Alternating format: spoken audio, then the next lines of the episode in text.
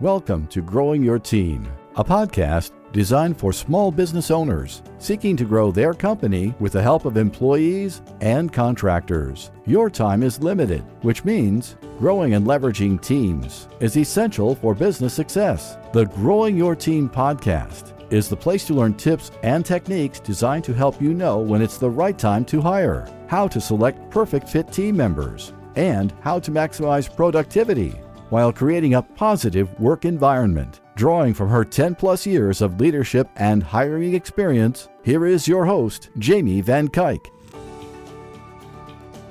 Hello, Jamie Van Kuyk here, and welcome back to the Growing Your Team podcast. Today, I have on guest Layne Lyons.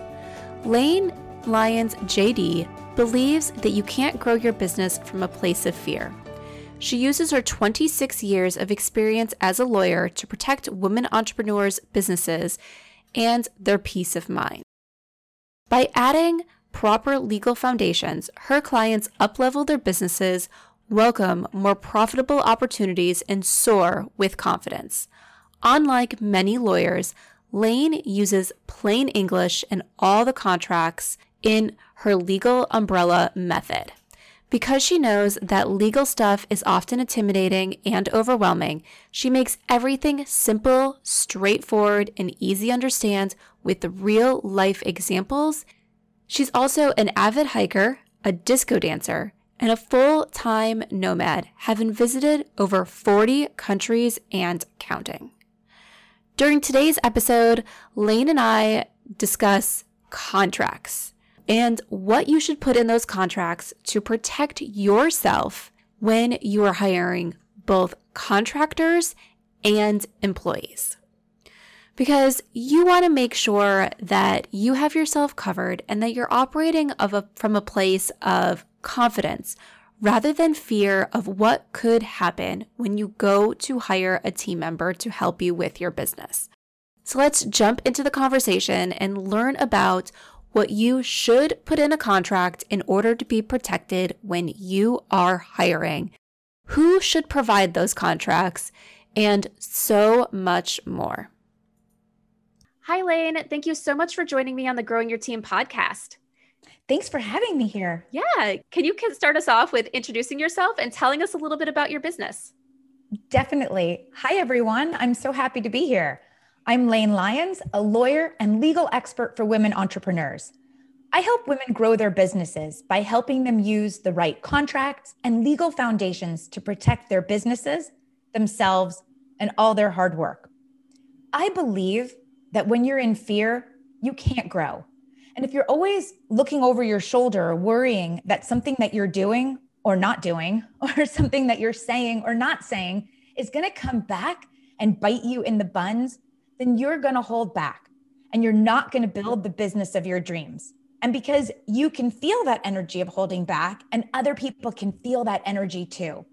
So I help my clients have confidence and peace of mind to build their business strong with a solid foundation that can support anything that, that they or you want to build on top of it. And I think my secret sauce when it comes to talking about legal is making things really straightforward and easy to understand. I know that legal stuff can be intimidating and overwhelming for a lot of people. So I very intentionally use real life examples and funny stories to help make the materials relatable and easy to understand. So basically, I provide the contracts and other legal foundations for women to grow their businesses. And I have all of the contracts that women need, including the base level contracts to protect their content their money, their brand, their relationships, and their whole online presence. And I also have all of the advanced protections that women need for leading masterminds, memberships, group programs, and of course, for hiring your dream team. And that's what we're going to talk about today. Right.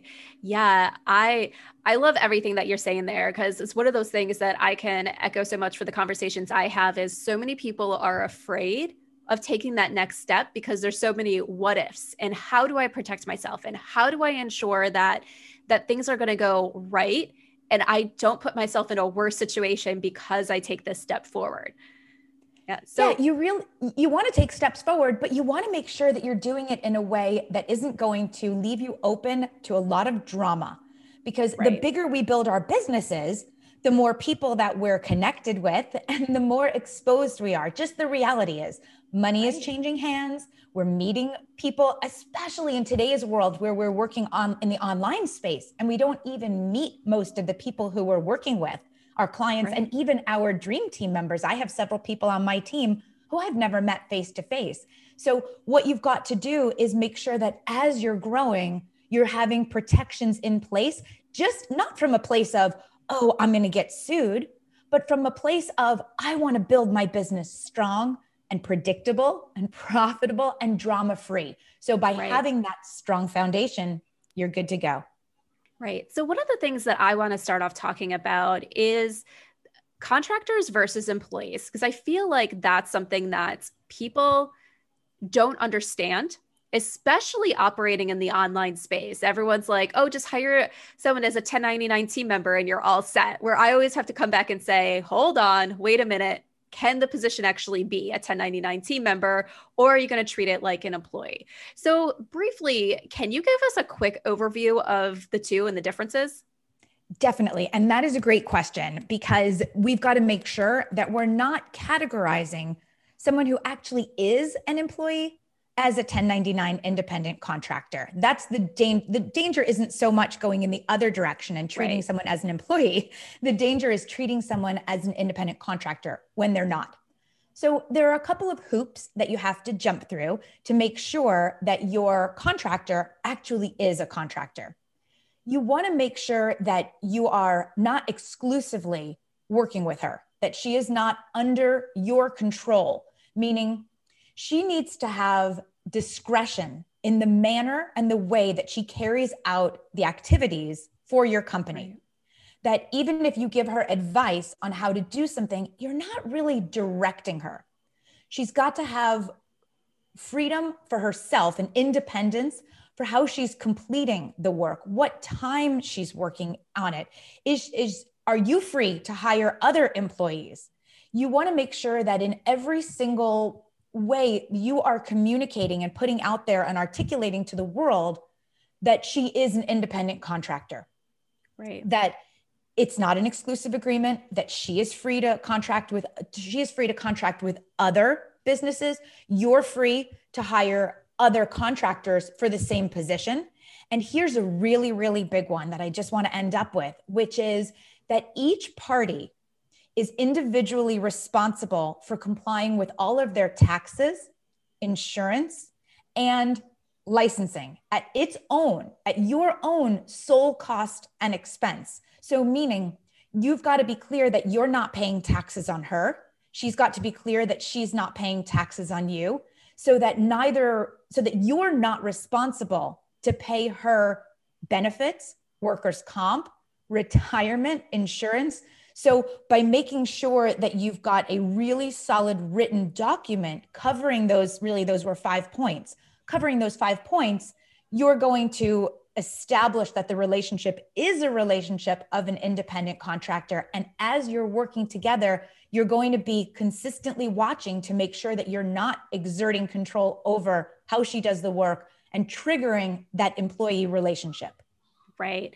Yeah. Those are some of the things that I see people uh, stumble on all the time is like, first off, they're like, I want a full time contractor. And it's like, wait, hold on. Because if someone's full time for you, they probably can't work with someone else. So that's side number one. That's most likely they're an employee. But then also, just establishing that right relationship and understanding like who's in control of what and knowing that you can't control everything that they do. You can't control from A to Z. As I always say, when you hire a contractor, you're pretty much in control of the final outcome, the results that they're going to provide to you, where they're responsible for everything else in between.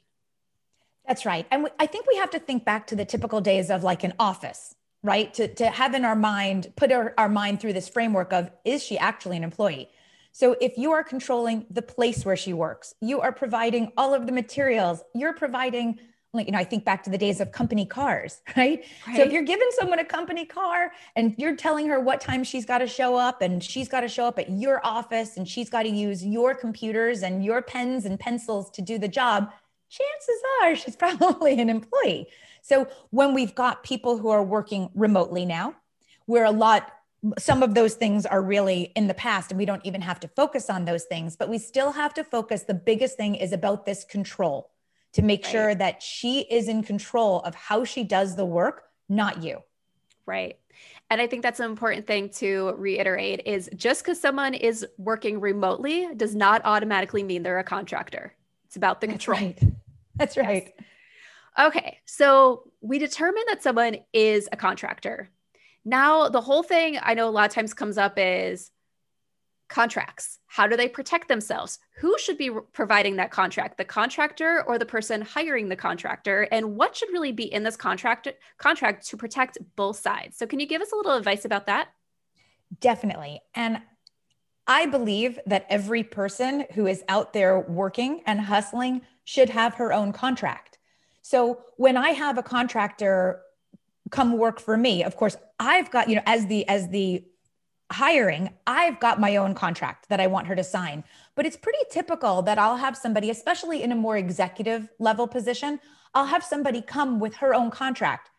Me, you know, even as a lawyer, I really respect that. And I'm not, I think there's a hesitance. I just want to highlight this hesitance that I think people have sometimes about, I don't want to be pushy. I don't want to show up with my own contract. But just so people know from a lawyer's perspective, and I've been a lawyer for 25 years, I respect that. I don't see that as pushy. I see that as a, a business, a woman who's actually running a business and who is strong and confident, and she's got her own business buttoned up. Right. So there is no problem ever about two contracts unless the two contracts don't match. That's a big mm-hmm. no no. So, what we've got to do, I really recommend if you've got two contracts, meaning the hiring agent had the contract and the contractor brings her own contract to the table. I really recommend that you have a professional look at those two contracts to make sure that there is nothing that's out of alignment because courts do not courts never mind two contracts but they do not like two contracts that are in contrast or contention that don't align perfectly.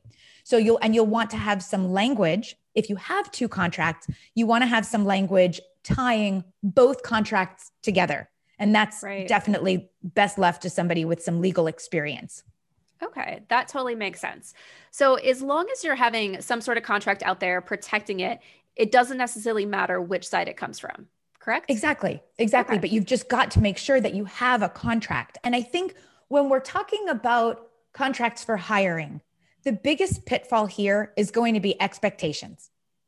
What are the expectations? And if you don't, if nobody brings a written contract and you just pick somebody up and she starts working for you how are we going to know what the expectations are what your expectations are of her what her expectations are of you and there's lots of things to think about when we're looking at a contract for hiring and if it works for you i can go through some of the some of the key things we want to make sure are in our hiring contracts yes definitely Okay, super. So there's a lot of things that I'm sure everybody knows needs to be in a contract kind of the beginning part of the contract, right? What do the services include? How much money is going to be paid?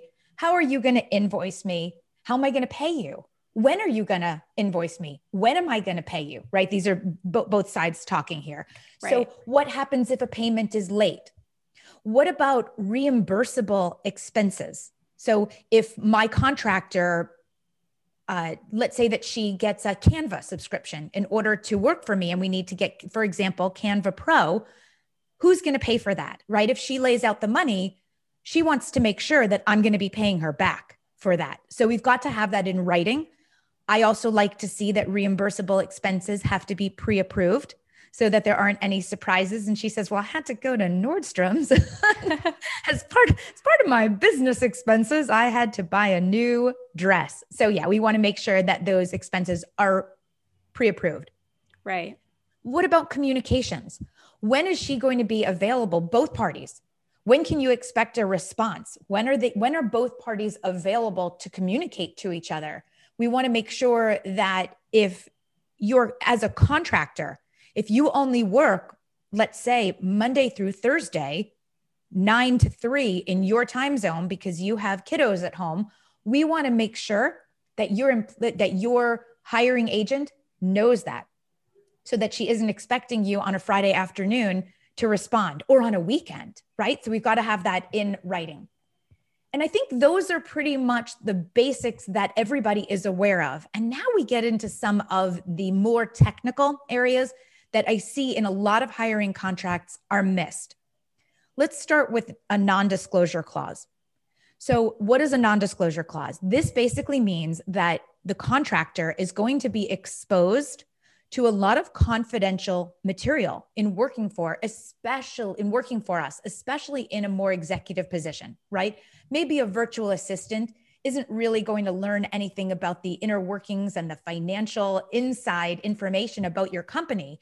But as soon as we're talking about somebody who's more involved, let's say that they're working in your customer platform or they're working on your financial in your financial back end, or your sales, they're going to see your financial information. We want a non disclosure to be signed so that that confidentiality is established and watertight so that you're able to share confidently and know that your information is not going to be shared with anybody outside of your company.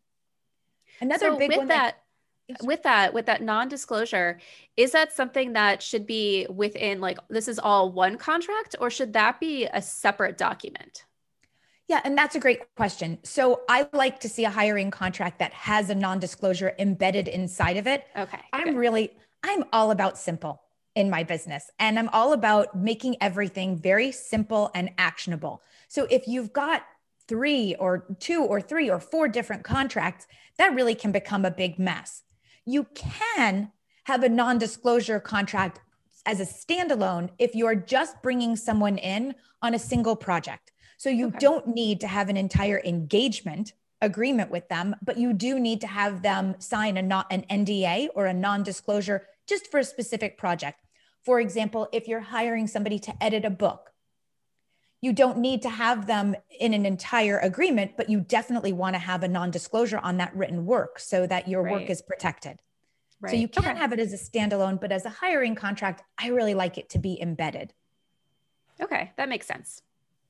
Then we get into the areas of non compete and non solicit. And I think these can be really confusing for people. So let me just break it down quickly. A non compete, and this is, of course, these things don't come into play with your base level uh, virtual assistant that's maybe overseas that's working for you for 10 or 15 dollars an hour you don't need to worry about them working working for a competing business but when you've got somebody in a more executive position or somebody who's going to be in the inner workings of your business, who's going to be learning everything that you do in your business, how you run your business, how you, what are your trade secrets, we want to potentially consider limiting them from working from either working for or starting their own competing business. So that's right. what a non compete does. It limits to the geographic area so you can say, you know, in the times of businesses, it used to, you know, of, a lot of brick and mortar businesses, it used to be, well, I don't want anyone to open up a competing business in the whole state of California.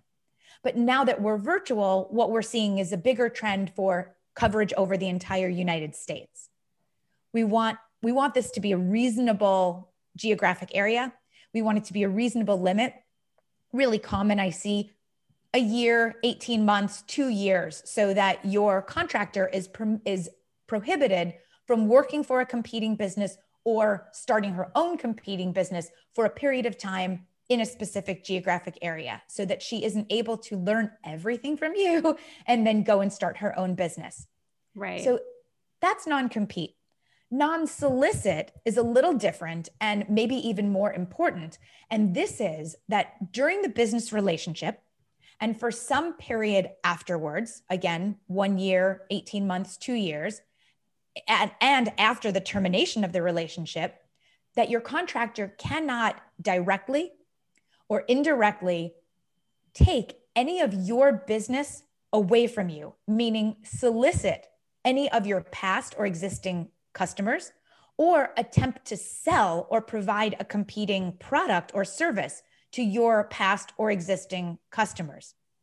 You can see this is really important, right? If you've got let's say an executive assistant or or an OBM or a project manager and she's got your entire contacts list, your entire client list, we want to make sure that she's limited in what she can do with that list, especially if the relationship terminates and potentially right. doesn't terminate on the best foot. We can also have a non compete about agents, meaning she can't hire out from under you any of your team members. And we want to make this really clear in our contract just so that you're able to feel really comfortable. Both of you know what the parameters are, and everybody's working to feel really safe right from the outset. Right. I have a question about that. So, let's say okay they sign that that they can't hire anyone who worked under you but you have a team member that decides on their own that they want to go work for that other person seeing they didn't solicit can that team member go work for that other person or does that company then have to say i'm sorry at this point in time even though you're amazing we can't hire you because the fact that there's it could be seen as soliciting that team member even though it's the team member's own free will that makes them want to move uh, companies? Yeah, so that's a really, really great question. And it's really not about what the intention was, it's about what you've signed in your contract. So my contracts all prohibit directly or indirectly uh, diverting or soliciting indirectly soliciting means I didn't do anything. I just showed up to work and I was hardworking and great every day. So other people wanted to work with me, right? That's indirectly soliciting. It doesn't have to be through your own efforts. The rule is what it says in your contract. So if it says no, comp- you cannot take my agents and have my agents work for you for two years, and that's the two years. And even if that's going, let's say, limit your other agents from working for this terminated agent.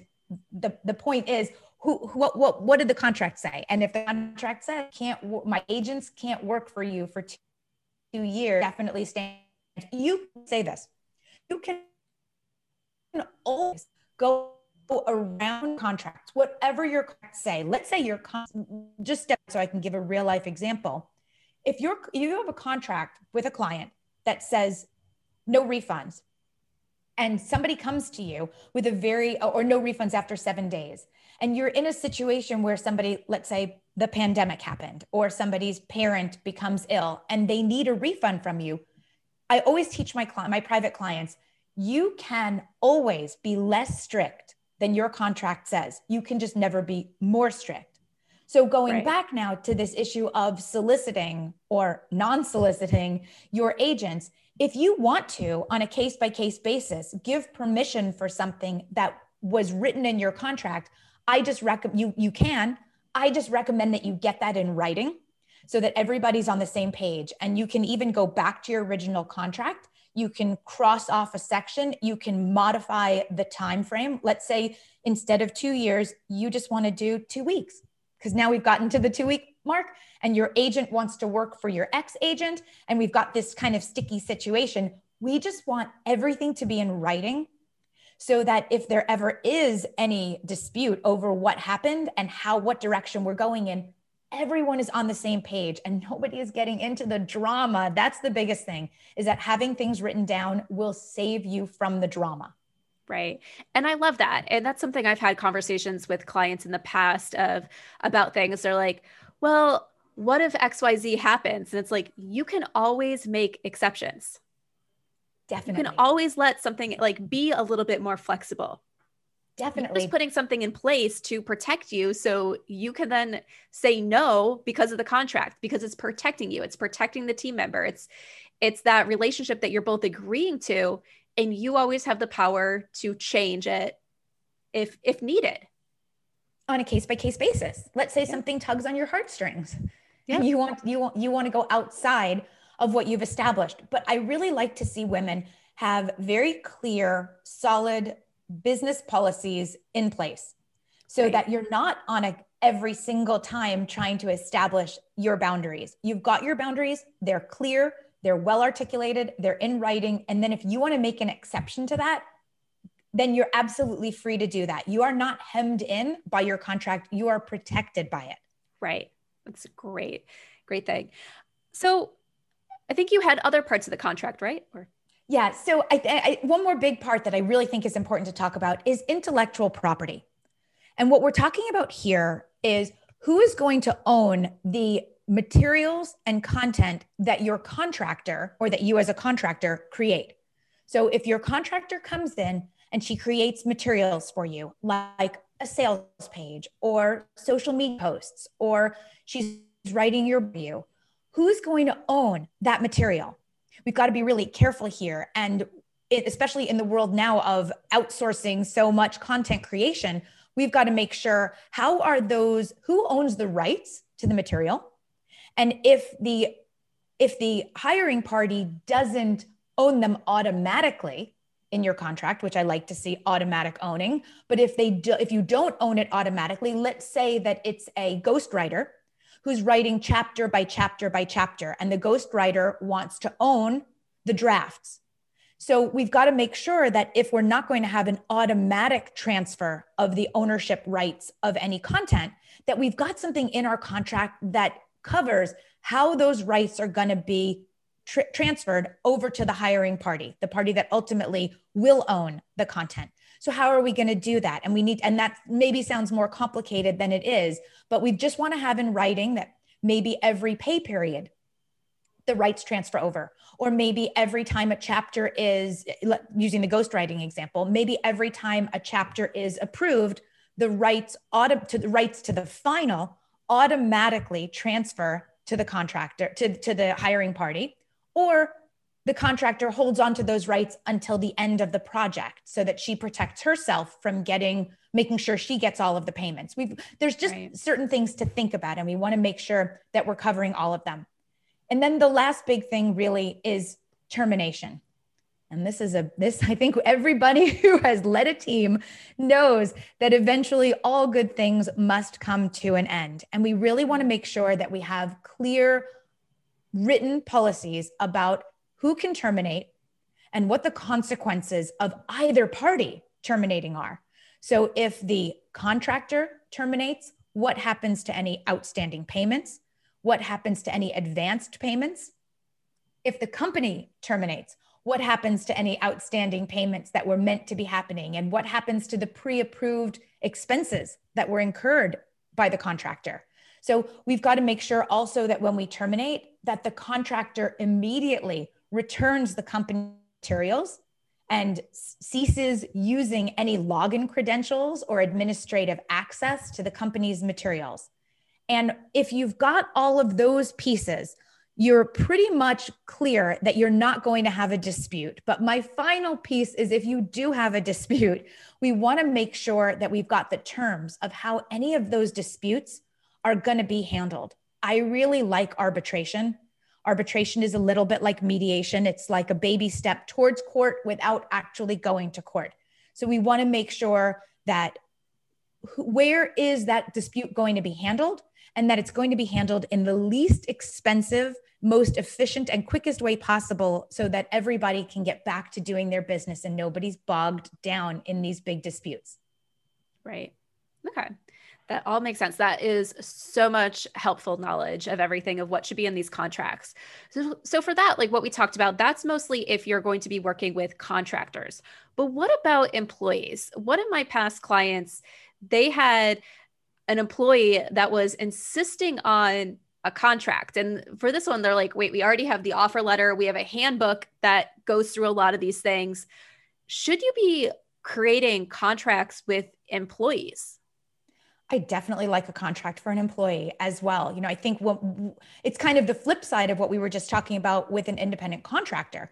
The there are so many things that come into play when you have an employee. You want to really be clear on what's the schedule what meaning the, the works the time schedule the work schedule what's the location is there bonus pay what about vacations and holidays and benefits and exactly the opposite thing that we were talking about with independent contractors we want to make sure that we've got written provisions talking about the taxes. So making right. it clear who's paying who's paying the taxes and what taxes you're going to because you are going to be paying a w2 on her. So we want to make sure that we're have that in writing. And perhaps we want to have other things when we're talking about an employee we maybe want to have a probationary period. We want to have perhaps we want to have a compensation scale so that compensation of course is going to be subject to state and federal deductions but also is that going to be some kind of a schedule where there'll be a pay increase after a certain period of time? You know so we've got the probationary period thinking about an employee who's going to come in and work for a specific period of time as a test period but then we've also got to think with employees about long term. And right. what's going to happen after she's been with you for 12 months or 24 months? What's going to happen i always say the best time to figure out these details is at the beginning when everybody is in the best frame of mind possible right. the honeymoon period right? We don't want to be figuring these things out halfway through or afterwards. And of course if you have to you you you have to figure it out as you're going but we want to try to get these things ha- hammered out and nailed down as we're starting these relationships. Right. So with that a lot of the items that you just mentioned i would say are typical items for a handbook so is there a difference between a contract and a handbook Oh, definitely a difference. A handbook is a great way to share with your employees, or even you can have a, a, handbook that goes like a business manual, that an operating manual that goes to your independent contractors. So somebody, just to be clear, somebody doesn't have to be an employee to have a, a handbook.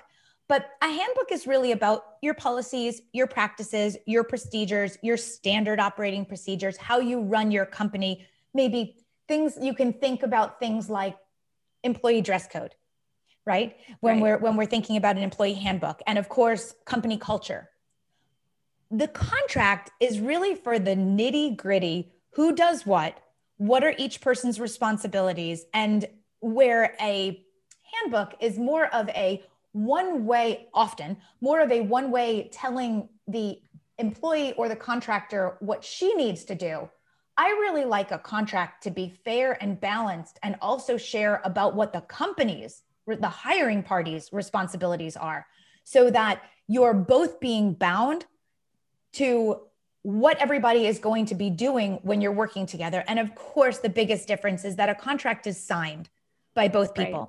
so that both parties are bound legally bound. you nobody is bound to an employee handbook.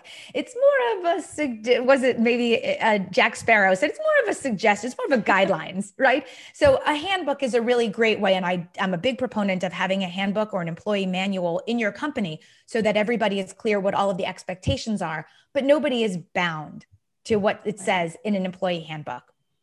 Okay, that makes sense. So, what else should people think about or have in place to be protected when they're going to hire and expand their team? I think the biggest thing is you need to make sure that this person is on the same page as you and a good fit.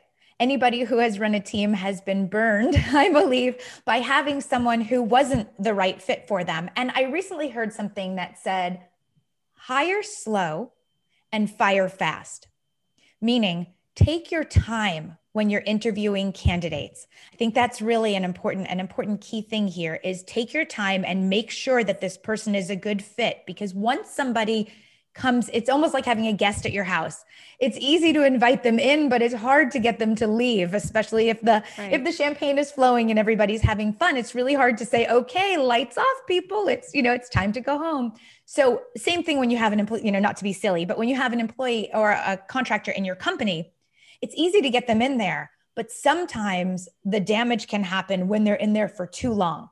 So right. I really recommend if the writing is on the wall and it is clear that this person is not a good fit for you, then let them go sooner rather than later, even though there's a hesitation of how am I going to find another person? How am I going to find the right person? If you know this person is not the right person, then you need to get right. rid of them. It's like it's like holding on to a piece of clothing in your closet that you know doesn't look good, doesn't make you feel good, doesn't light you up, and you're holding on to it because you don't have another white sweater. You don't need right. if a white sweater is not making you feel good, you need to you need to let it go. And I don't mean to be callous because I think these decisions have to be made after a lot of consideration and thought. But once you know that she's not the right fit, you have to have a procedure to let her go and smoothly transition her out, do the offboarding, and then immediately don't get down. Don't get down. Just start the process of finding the right person. And of course, take the lessons that you've right. learned. I think, you know, your podcast and your show is so much about the lessons that we all as entrepreneurs learn from hiring and growing our teams.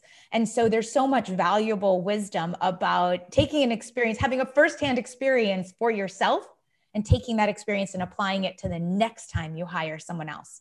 Yeah.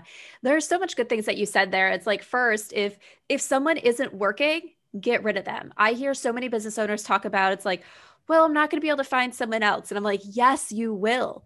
It's better to go through that effort of finding someone else than be paying someone who's not doing the job that you're paying them to do. You're wasting money every day keeping those people on your team. And also, you're wasting your time. Think about all the effort you have to put into someone who's not working out. It is way too much. Get them out of there and find the right person because you can totally find the right person. I agree. And I think you know, anybody who's in business for a while knows that the things that look like the biggest disasters often end up being the greatest blessings that happen to right. us in our businesses. I personally had somebody working for me and I was hesitant. I was hesitant even to take my own advice and to cut cut ties and let her go because I kept saying, I don't know how I'm going to find somebody. And of course, right away, as soon as I created that, like anything in life, as soon as we create that opening, something often wonderful rushes in to fill that space. And that's, of course, what happened. Right. And another thing that you said that I really want to stress is you talked about the hiring slowly, firing quickly saying. And I feel like the way you said it is so important that I want to reiterate this. Hiring slowly does not mean not hiring when you have a need to hire, it means making sure you're hiring the right person. So don't pull the excuse, I'm going to hire slowly, which means I'm going to put off getting the help my business needs.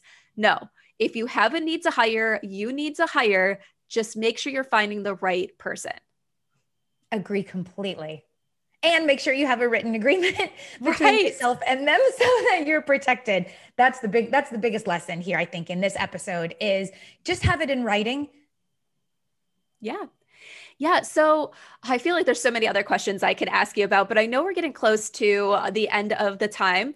So I want to ask you one more question before we start wrapping up.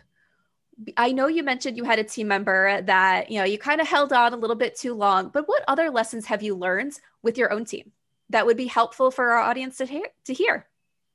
Yeah, well, I definitely have learned that communication is key. And if somebody is and and to for me to share about that in the interview process. Because if somebody is just not going to be a communicator no no amount of begging them to communicate is going to change how they are. So i personally really like to have my fingers I, I try not to be a micromanager but i really like to know everything that's happening on my team with all the different open projects. And if i'm having to chase after someone to get status updates on a consistent basis, that's not going to work for me. So I think right. knowing my knowing your own style if I didn't know, I know that I'm a communicator, but if I didn't know that and I kept bringing people on my team who were maybe not really apt to give updates on Slack or on or on Trello or ClickUp and they weren't really letting me know what was happening, that would be really hard. So I think you have to know your own style and what's important to you as a business owner so that if I know who I am and I know that I'm a pretty silly person. I'm a pretty silly woman. Like even though even though I'm a lawyer and I'm I've got a serious job, I'm pretty silly. And so if I've got people on my team who are not willing to, to, to, deal with to, to deal with the fact that sometimes I will break out singing in the middle of a, a work call because something funny happens and it tickles me in the right way. And so you've got to know that you want to surround yourself with people who are going to be fill those needs that you have. And so I'm a pretty grounded person. I can tolerate having some little bit airy people on my team. But maybe if you're a more airy person and you know you need to be reined in, you got to get some women on your team who are going to help ground you and help get things accomplished. So knowing right. myself, knowing yourself, I think is a big key to not making mistakes. Right. Well, thank you for sharing that. So Layne, how can people get in touch with you? Oh, that's a great question. So if you have I've got two different options. If you've been listening to this episode and you're thinking, "Hmm, I might get my legal in order. I realize I really haven't handled this. Then I invite you to download a free checklist. Again, it's super simple, things into actual bites. Exactly what do you need to practice to protect your business? And you're going to get that at laynelyons.com slash checklist. And the checklist is just going to tell you exactly the first steps you need to take to protect your business and how to take those steps.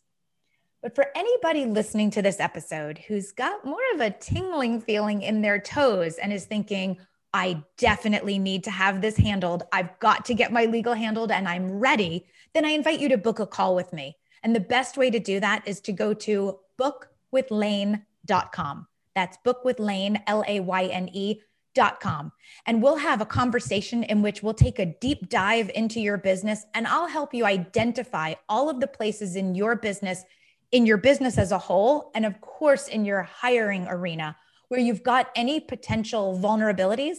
And I'll help you craft the perfect plug to plug up those vulnerabilities and get you back on track so that you can build the business of your dreams. Well, thank you, Layne. And I'll be sure to share those links in the show notes so anyone can get in touch with you that wants to. All right. So, last question. I always like to ask this question of all my guests. We've all had leaders or managers that have stood out to us. Think of the most impactful leader or manager that you have had. And can you share with us one thing that made them stand out as a great leader to you? Yeah, absolutely. So I had the unbelievable pleasure of working in my father's law firm when I first was when I was a young lawyer. And so for the first year, I was able to work with him and see how I knew that my father was a great lawyer because I had watched him in court, but I had never been in the day to day experience of seeing him run his team, a big, big team of many, many lawyers. He was the senior partner at his firm. And what made him such a great leader and something that inspires me every day when I'm leading my team is that he really listened to everybody's input to what other people needed. Of course, that made him a great lawyer because he was able to listen to both sides of an argument and think about all of the sides. But he brought that skill into managing his team. And even though he had the ultimate say in decisions, he would gather a lot of information from other people on the team and hear different perspectives and of course their perspective and how things were for them how things were occurring for them before he made any big decisions that affected the whole team or that affected the firm sometimes that affected a case and it really was inspiring to me to see how somebody could listen to other people to bring other people's opinions right to the top and i really tried to do that with my own team and ask them what do you all think about this crazy new idea that I've got that I'm cooking up. Who wants in on this crazy idea? Yeah. I think that's great. Like leadership really isn't a silo where it's like just like you going down. It's not a one-way street. It's like you have to listen, you have to get that input because not only does it make the team feel more involved, it also opens your eyes to different opinions and points of views that you don't have as the leader because you're only one person and you might be missing something if you don't listen to others definitely. Having other people's perspectives especially people these are these are your raving fans right? They're on the inside with you. These are the people that have the the only people who have the maybe except for your dog who have the perspective to be able to say i see how we're running this and i think it could be improved this way. So listening to other people i think is a really big key. Right. Well thank you for sharing that Layne and thank you so much for coming on the growing your team podcast. Thank you for having me Thanks everyone for listening. And that wraps up this episode of the Growing Your Team podcast. Did you enjoy this episode? If so, and you have not done so yet, please subscribe to the Growing Your Team podcast so you can stay up to date on all the latest episodes and hear all the greatest tips from our guest experts on how you can grow your team so you can scale your business. And if you haven't done so yet, please consider leaving us a review. I would love to hear what you think of the podcast, and your review will help other people decide if this is the right podcast for them. So, once again, thank you for listening, and be sure to subscribe and leave us a review. Thank you for joining us for this episode of Growing Your Team with your host, Jamie Van Kuyk. Be sure to subscribe and head on over to growingyourteam.com To connect, access the show notes and discover more ways to hire and leverage your perfect fit team.